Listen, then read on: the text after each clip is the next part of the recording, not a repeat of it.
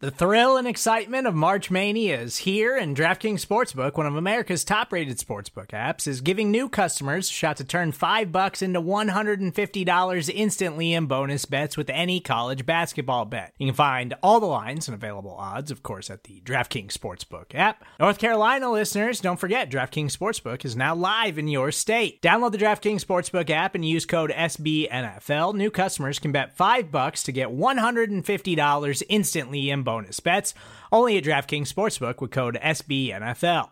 The crown is yours. Gambling problem? Call 1 800 Gambler or in West Virginia, visit www.1800Gambler.net. In New York, call 8778 HOPE NY or text HOPE NY. In Connecticut, help is available for problem gambling. Call 888 789 7777 or visit ccpg.org.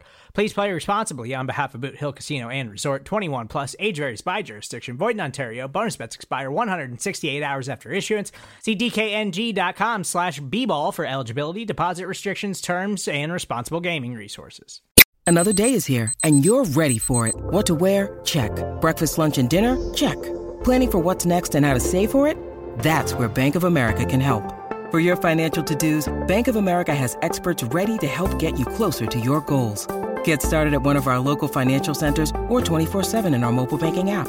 Find a location near you at bankofamerica.com slash talk to us. What would you like the power to do? Mobile banking requires downloading the app and is only available for select devices. Message and data rates may apply. Bank of America and a member FDIC.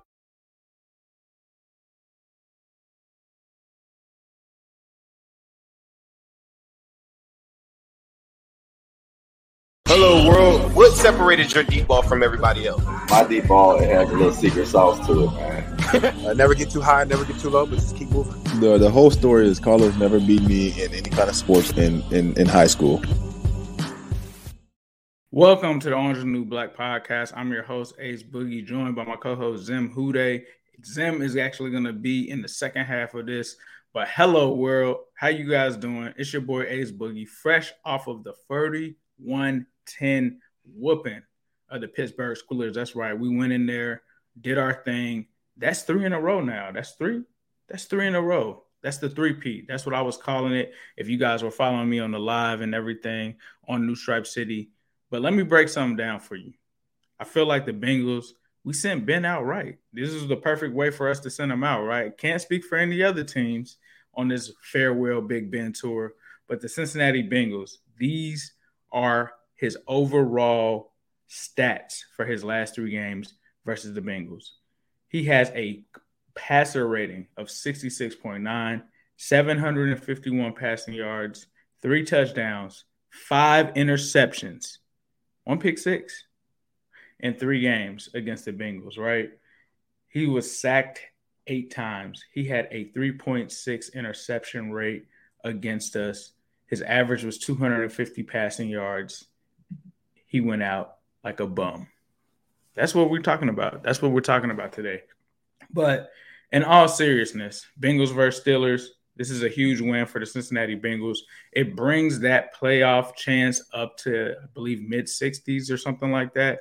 Unfortunately, the Browns couldn't handle business because of State Farm Baker Mayfield wasn't able to get it done, even though he had, you know, four interceptions from Lamar Jackson, the four piece in the biscuit. He still wasn't able to cash it in. But let's talk about the Bengals in this game, man. I think that this was something that me and Zim have been talking about, and Bengal fans in general have been talking about, right? And they they talk about us being delusional and, and this and that. Uh, but really, when you analyze the game, which is what me and Zim do, not only are we fans, we are also analysts. We break these things down. We look and deep dive into all of these things. And everything that you guys hear us talk about, we really believe in. There's no agenda. There's no, I want to be right or this and that. But this is what we believed in. We felt like this whole season that this Bengals team never really played a complete game. All quarters, offense and defense. I think this was that game. And I think that's what makes this team so dangerous is when they're balling in all facets of football, which you're not going to get that every time, right? They are pretty much one of the most unstoppable teams in the NFL. And it's some people are going to say, well, you're just saying that because you're a Bengals fan. It's true. The defense, let's talk about that. In terms of scoring, scoring, holding opponents down, which is the most important part of football, they're in the top 10, right? when you talk about the running defense, which I talk about this all the time, even in the Zimmer years, even when we were a top five defense, it feels like this team is one of the best defenses that we've ever had in terms of stopping the run. Now, Pittsburgh, they like to pass a lot. So that's not a surprise. And the game got out of hand. But overall, the Bengals this season are just really trying to take the run game away. Now, we did have the Jets game, we did have the Packers game, right? But outside of those, really for the most part, they've been able to shut teams down in the run game. And then you look over on the offensive side, and one of the weaknesses of the offense statistically was really the running game, right? There wasn't any consistency there, even from a run blocking standpoint. That was one of the issues. In this game, they were just opening the floodgates and murdering the Steelers in the run game. Honestly, at one point, if they wouldn't have had to take out the starters, I think Joe Mixon would have ran for 200 yards easily.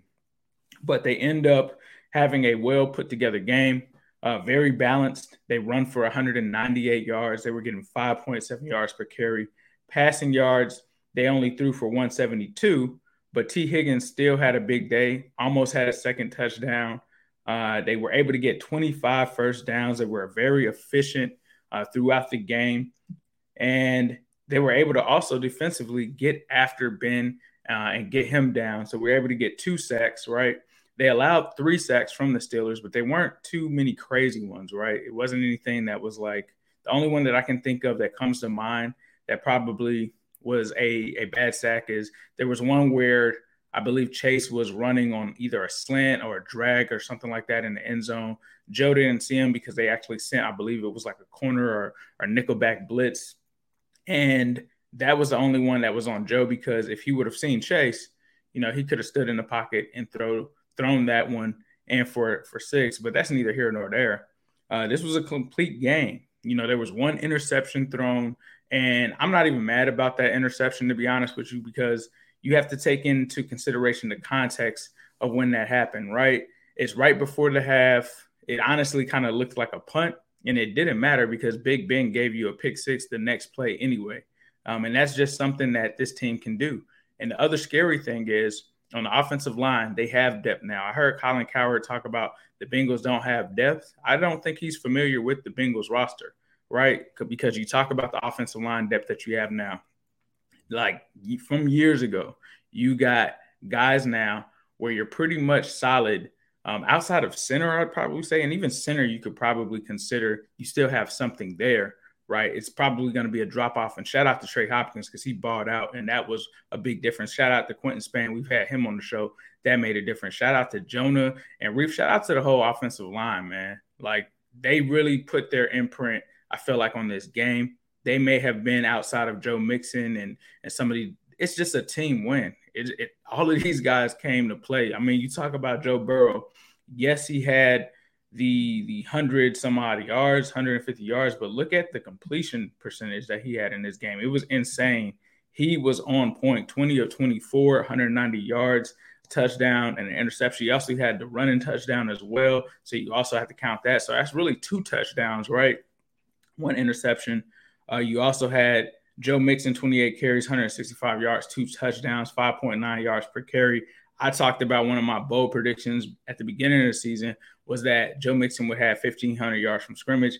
That's not hard to see uh, because they're getting Frank Pollack back, who's been the MVP of bringing this offensive line together. And then he's also the run game coordinator. The other cool things that I saw and that I got to give kudos to is Zac Taylor and the offensive game plan. Man, what a Zac was cooking. We talk about that all the time. And if you don't know what cooking means, that means that Zac was calling that fire from a play calling standpoint. The creativity, keeping them off balance, keeping them guessing. Zac really called a major game. And then they also had Chris Evans out there, which you already know. Me and Zim have talked about the importance of him keeping them guessing.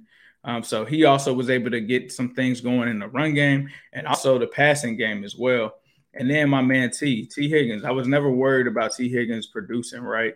Uh, we had uh, Ja'Marr Chase's father on the show a few episodes back. If you haven't listened to that, go back and listen to that now.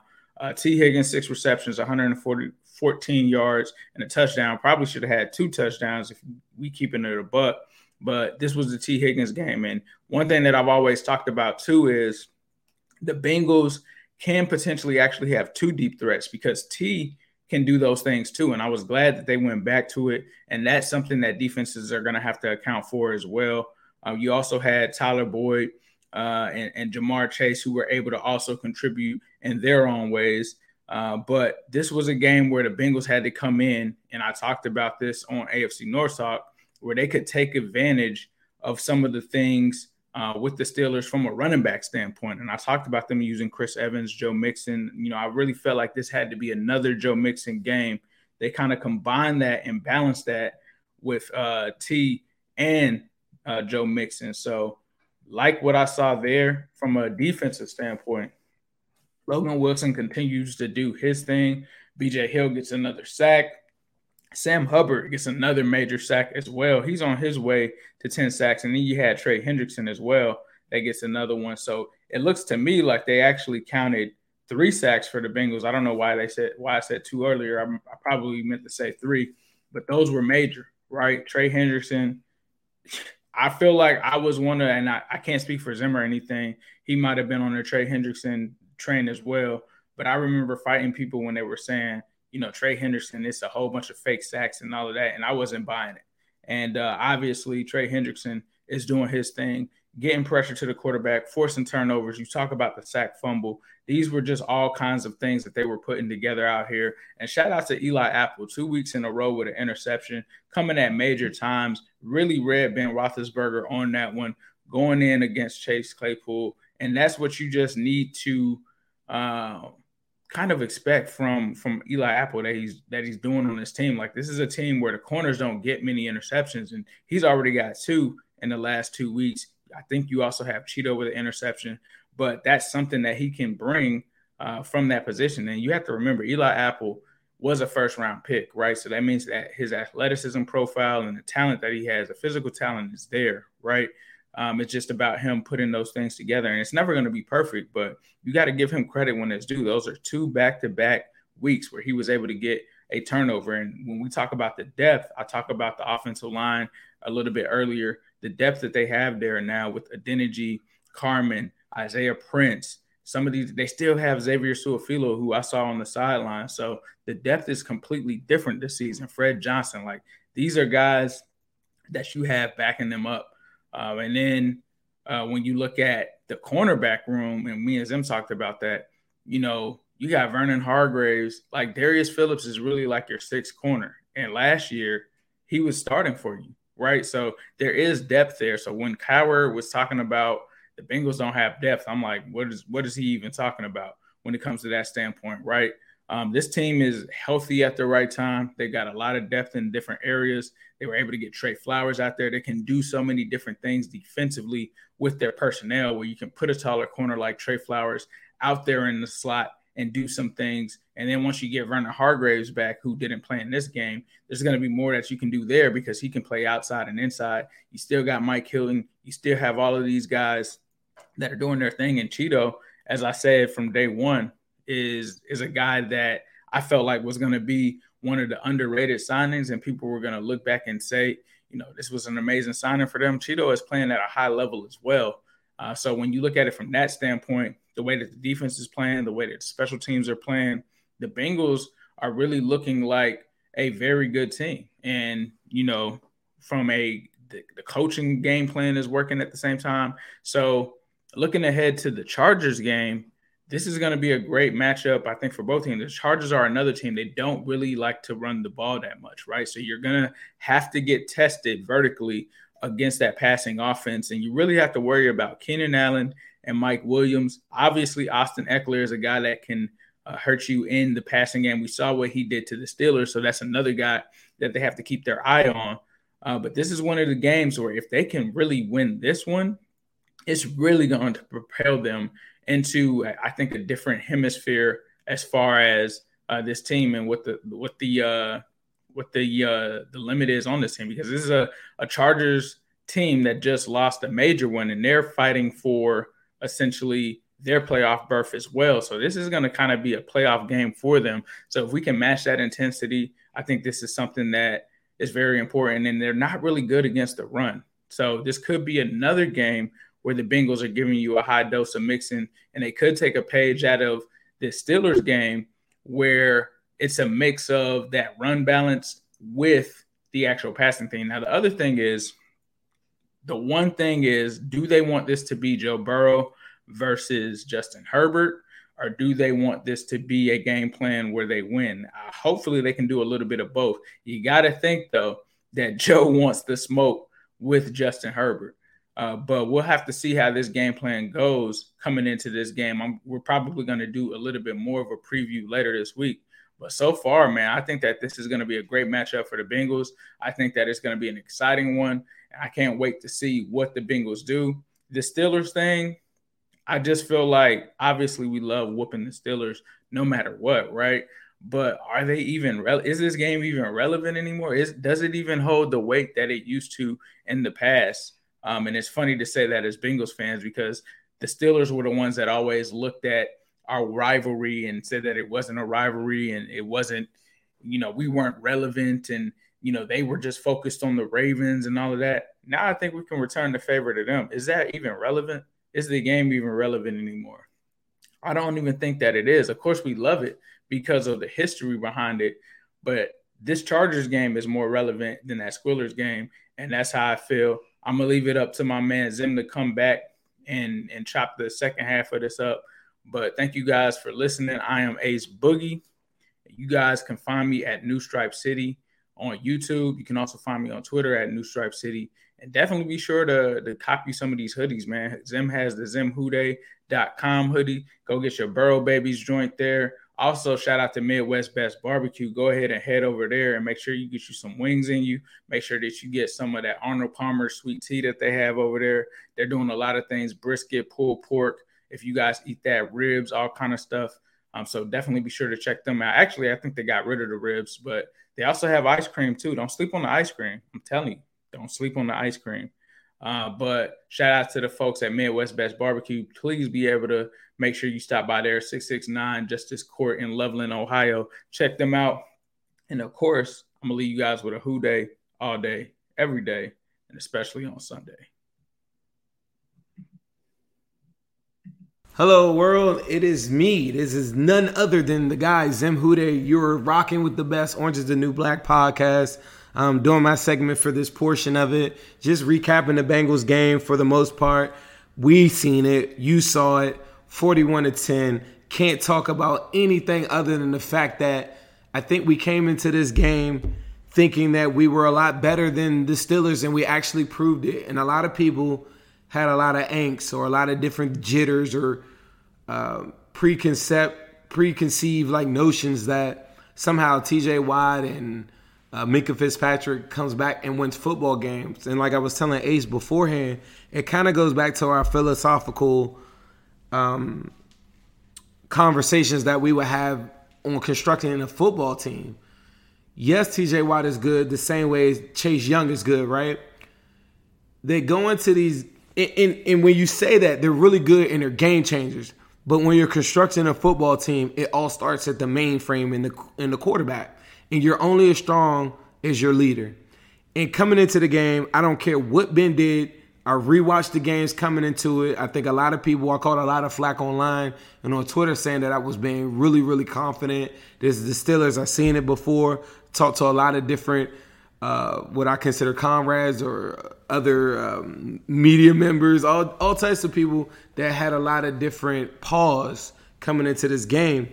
But one of the games I remember I watched in full was the Steelers versus the Lions.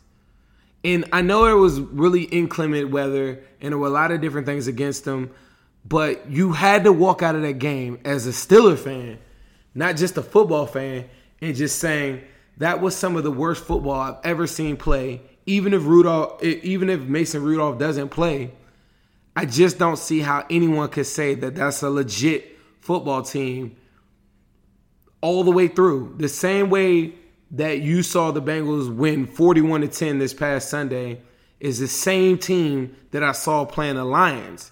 The only difference is the Lions didn't have anything to capitalize on all the the crazy mistakes that the Steelers made throughout the game.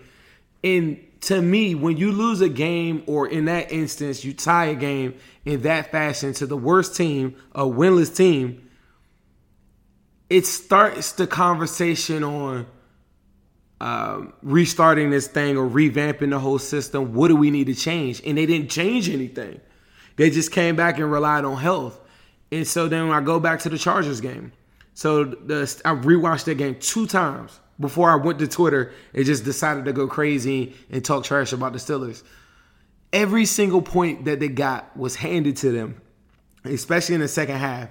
The only time that they were given a chance to go the length of the football field and score, and because in a short field setting and momentum with you know guys like Diontae Johnson in a condensed field, those are really tricky guys, and those are easy ways to you know like scheme up different things, and it's really tough to beat those type of players in those in those type of situations. And as long as you don't put them in those type of situations, I think you can always win those type of games. And that was my key coming into the game. When the Bengals had to have a long field, I'm sorry, the Steelers had to have a long field and drive the length of the field, they failed. Ben was sacked uh, three consecutive times. They ended up with a fourth and 32. They couldn't convert. Game was over. That was Steelers versus the Chargers. So going into this game, I knew all they had to do was keep them and make them drive the whole entire length of the field. And as we saw time and time again, their third down options, their different go-to plays or flats and different things that they have because they don't have the array of packages on display. And that's not to say that the, the Steelers don't have viable options at their skill positions. They don't have a general to get them the ball. So there's only but so much you can do in the National Football League from a defensive standpoint. TJ Watt at 100%. We just showed you the week prior when we played the Raiders that we can handle a guy that uh, that is responsible for more pressures, a guy that is responsible um, for more mayhem from a from a duels aspect when you pair that up with Ngakoue.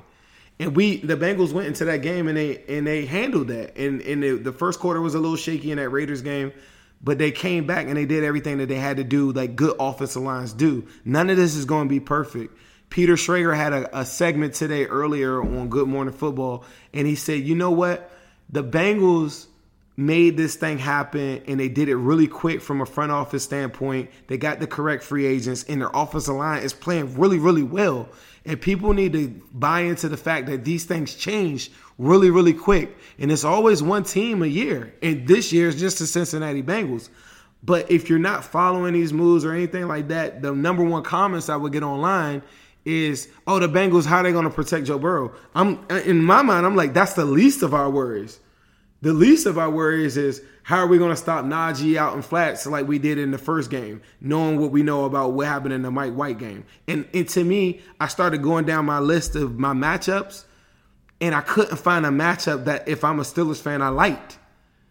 And if I was just relying on TJ Watt or I'm relying on uh, Minkah Fitzpatrick to come back, with the trio of weapons that we have at the wide receiver position, Chris Evans coming out of the backfield, Joe Mixon running like how he's running, that's just a really, really bad matchup for a really bad team. And I just thought the lack of respect for the Bengals was on high display this past week because you couldn't have watched any of those games and thought that this team could do anything with the Bengals. And if you followed the Bengals, you would have saw how they lost the Browns game. And every every team, every franchise, every fan has a story on why they lost a game. But you truly had to watch the Jets game and say the Bengals offensively did everything that they're supposed to do. The Browns game, uh, Nick Chubb had the 75 yard run, but what did he do after that? Did the Bengals stop him? He had a total of 130 yards. He ran for 75.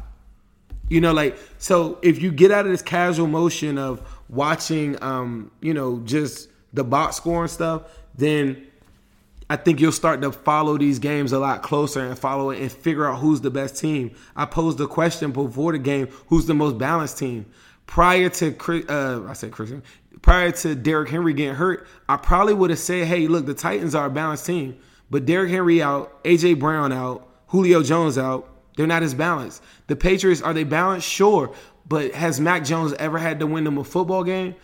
The Chargers they have a hard time running the football in between the tackles. They're going to attack the perimeters. They're one of the more balanced teams that you're going to see. And so coming into the game, I just thought we're more balanced and they don't have these different ways to win on defense. They don't have these different ways to win on offense. This is this is, you know, you got to go back and go look at the Steelers games and go see. So even at the beginning of the game, Joe Burrow runs for the, the scramble. He gets the touchdown, jukes out uh, Fink, uh, Fitzpatrick. I think that sends the signal to everybody like, hey, we're on high display. Or Joe Burrow is not only a pocket passer, he's also going to get mobile. We go into the next impact play Eli Apple interception. Eli Apple catches the interception, goes uh, almost takes a house. But in that play, I think we got a good look at uh, with Ben Roethlisberger's arm. He tries to go back shoulder. Claypool runs, outruns the pass, but it's a clear indication. Hey, even if you try to pick on our, our on our worst uh, line or cornerback who's been balling, Eli Apple's been balling. If you go to try to pick on him, this is what happens. So you don't have the matchup that you thought you could maybe exploit. So that went sour for him. Then they come back. Tee Higgins touchdown, right? On the Tee Higgins touchdown, what did Mike Tomlin say before the game? Oh, we're going to shade coverage to Ja'Marr Chase because we're not letting off anything big. Okay, cool. Uh, Tyler Boyd takes a, a, a, a 10 in um, or inside post, 10 yards in, he's wide open. Uh, Tee Higgins one on one with his man.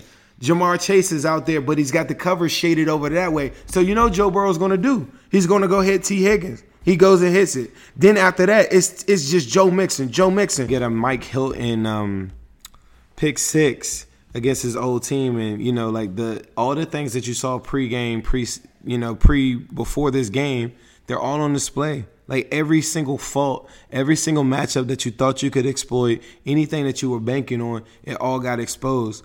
I, I told everybody prior to the game, TJ Watt has missed games. He he's at the top of the league with pressures. Cool, cool, I get it. But that's one man. Hightower and TJ Watt aren't to me the level of Ngakoue and Maxx Crosby. And I just defeated you the week prior. I said they need to worry about by most most metrics have Trey Hendrickson and Sam Hubbard at 28 pressures per. So I was like, they need to watch that because, like I said, the Chargers game prior, when they had to go to length of the football field and had to pass the football, we saw what happened. So if I get you in a passing situation, Sammy Hubbard and Trey Hendrickson are going to go crazy. Trey Hendrickson gets the strip sack, and it is what it is. You know, like everything that we said was going to happen then came to fruition. And before you know it, the game's 41 3, backups are in the game. Nobody should be looking at this game as though like this is some some abnormal thing or anything like that because once we blew out uh, the Vikings, I mean, I'm sorry, not the Vikings. Once we blew out the Ravens, uh, I think everybody should have been on high alert at that point then, but for whatever reason, they weren't. Joe Burrow was the highest graded quarterback in week 12 at a 91.9. Nobody's putting up numbers like this, and the efficiency of Joe Burrow out of everybody that's in the that's in the MVP race, Joe Burrow, if you want to include him, which I probably wouldn't include him, is the most efficient passer at 69%. Not even Tom Brady has that. So a lot of these other guys that have the maybe more yards or so currently right now, they're not throwing at a higher and more efficient rate. And factor that into the last two weeks, Joe Burrow hasn't had to really throw that much. He just spent the whole fourth quarter on the bench as well. So there's so many different things that we could point to if you don't watch the game. If you go into the Chargers game as a Charger fan and then say, well, Joe Burrow doesn't really throw as many points, I mean, throw as many yards. And keep in mind, Joe Burrow's on pace to smash every rookie, you know, like, I mean, I'm sorry, uh, the 4200 yard record and all these different yard records and all these different things that are going on. He's on pace just to do that. And it might not be at the top of the league, but the efficiency currently right now is at a high level. Some of the quarterbacks that a lot of people value just as much have 10 interceptions. Joe Burrow has 12. I hate the fact that he threw one in this one. Minkah Fitzpatrick makes a really good play. Um, just, I did want to go back to this one too. This is a really good stat, and I thought about Trey Hendrickson. No, he's not TJ Watt, but Trey Hendrickson has forced three turnovers by pressure against the Steelers, becoming the first player to have three plus since week 13 of 2020. No defender has generated a higher pressure rate on more QBPs than Hendrickson in 2021. That's 53 pressures. He's tied for second. His pressure rate is at 18.5, which is first in the National Football League. Turnovers caused by pressure, five. He's tied for first. Sacks at 10.5. He's tied for fifth. If you follow PFF, they even have him charted at 12 sacks. NFL has him charted at 10 and a half because PFF really looks into these plays. So moving forward, people ask me, what's what's next, Zim? What's next is complete domination of the division and taking this thing by the throne. And because the, it because the timing is right, it doesn't mean that the Bengals have to be the greatest football team you've ever seen. But a life is a lot about timing, going through the window when it's open. The window is currently open, the air's flowing through, and I'm ready to go and ride the wings of Joe Burrow to a Super Bowl, perhaps. If you look at the landscape of the AFC, as I just outlined to you before this game, I mean, before this pod, and as I went through the pod, in this test coming up with Justin Herbert, there are matchups I do not like for the Bengals. Unlike the Steelers, you probably won't see me talking too much trash. There are different matchups from Derwin James' coverage ability, his hit ability, um, his his his ability to not follow quarterbacks' eyes. Everything that I loved about Derwin James coming out of uh, college is now there and he's making plays. He had an amazing interception last week against the Broncos. I went back and watched the Broncos and Chargers game. They were a victim of a lot of different penalties, and the Broncos did outplay them. But Justin Herbert, it wasn't his fault, and that's not a good thing. Going into this game, you want Justin Herbert to be playing like complete trash, and I'm here to tell you he's not. Keenan Allen, to me, is the best route runner outside of Davante Adams in the National Football League. So if you think that you're just going to go one on one with Awuzie with him and he gets 13 to 15 targets, like I've been saying, they should be giving Ja'Marr Chase those type of numbers. That's on you. That's on the way. But the one thing that they do is line them up on the same size as Austin Ekeler, and they'll force you to make a decision. Do you want to follow Keenan Allen? And if you do, are you going to trust your linebacker out there in the flat? Are you going to pull a three three look safety to come up there and make a move, bust a move, and think you could do something with Austin Ekeler in space? There's many that have tried, and not too many are successful. I need to go back and watch the Chargers and Ravens game because that was a complete thrashing as well. So we'll go check that one out too. Um, another thing is like if you go and pay too much attention to Keenan Allen, Mike Williams has been one of the best deep ball threats in the National Football League this year. The one of the bigger matchups that I do like, perhaps though, is the Chargers' run defense. Joe Mixon being the hottest running back in football is no slouch. There is no there's no BS about it. He's coming like a Mack truck. He's coming to run over everybody in his face. This is the North. This is the winter. We're coming to pound. We're putting put it on the ground and beat you in that way. If you dare step up and put more than eight in that box, I'll flame you all across the field. I'll catch you, Chris Evans coming out the backfield. I'll give you Tee Higgins with hella smoke. One on one. Don't you dare put me in a one on one situation on the outside. So on both sides, there's so many different matchups to look forward to. I wish it was flexed to a primetime game because Joe Burrow's greatest gift to earth will be his primetime appearances, his playoff appearances, and what he does when the magic is happening. Somebody hit me today and said, I'm worried about the picks, them. I'm worried about Joe Burrow making a decision. You ain't never seen Joey be in the playoffs, have you? Here I come.